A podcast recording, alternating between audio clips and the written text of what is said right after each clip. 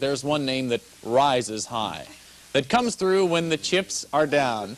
Who would never think of uttering the phrase, that's the way the cookie crumbles? We're talking, of course, about General Wally Amos of famous Amos chocolate chip cookies. He opened another store today at 1226 Broadway in Oakland.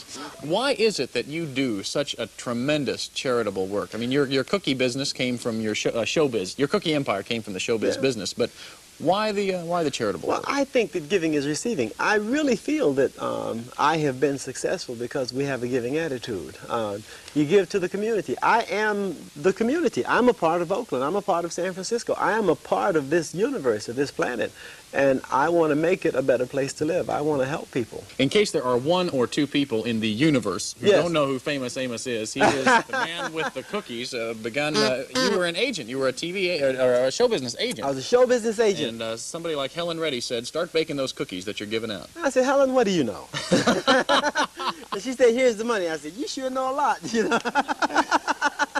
And it's it's grown since then. Uh, we- we- Listen, wait a minute. Okay. Today, so help me, is the ninth birthday. It was March 9th, 1975, that we held our very first coming out party in Hollywood, California. Welcome to After the Encore, the podcast that pulls the curtain back to find out what happens with musicians when the music fades. What happens after the encore? I'm your host, Joe Shaw, and this is Volume 1 The Stars at Night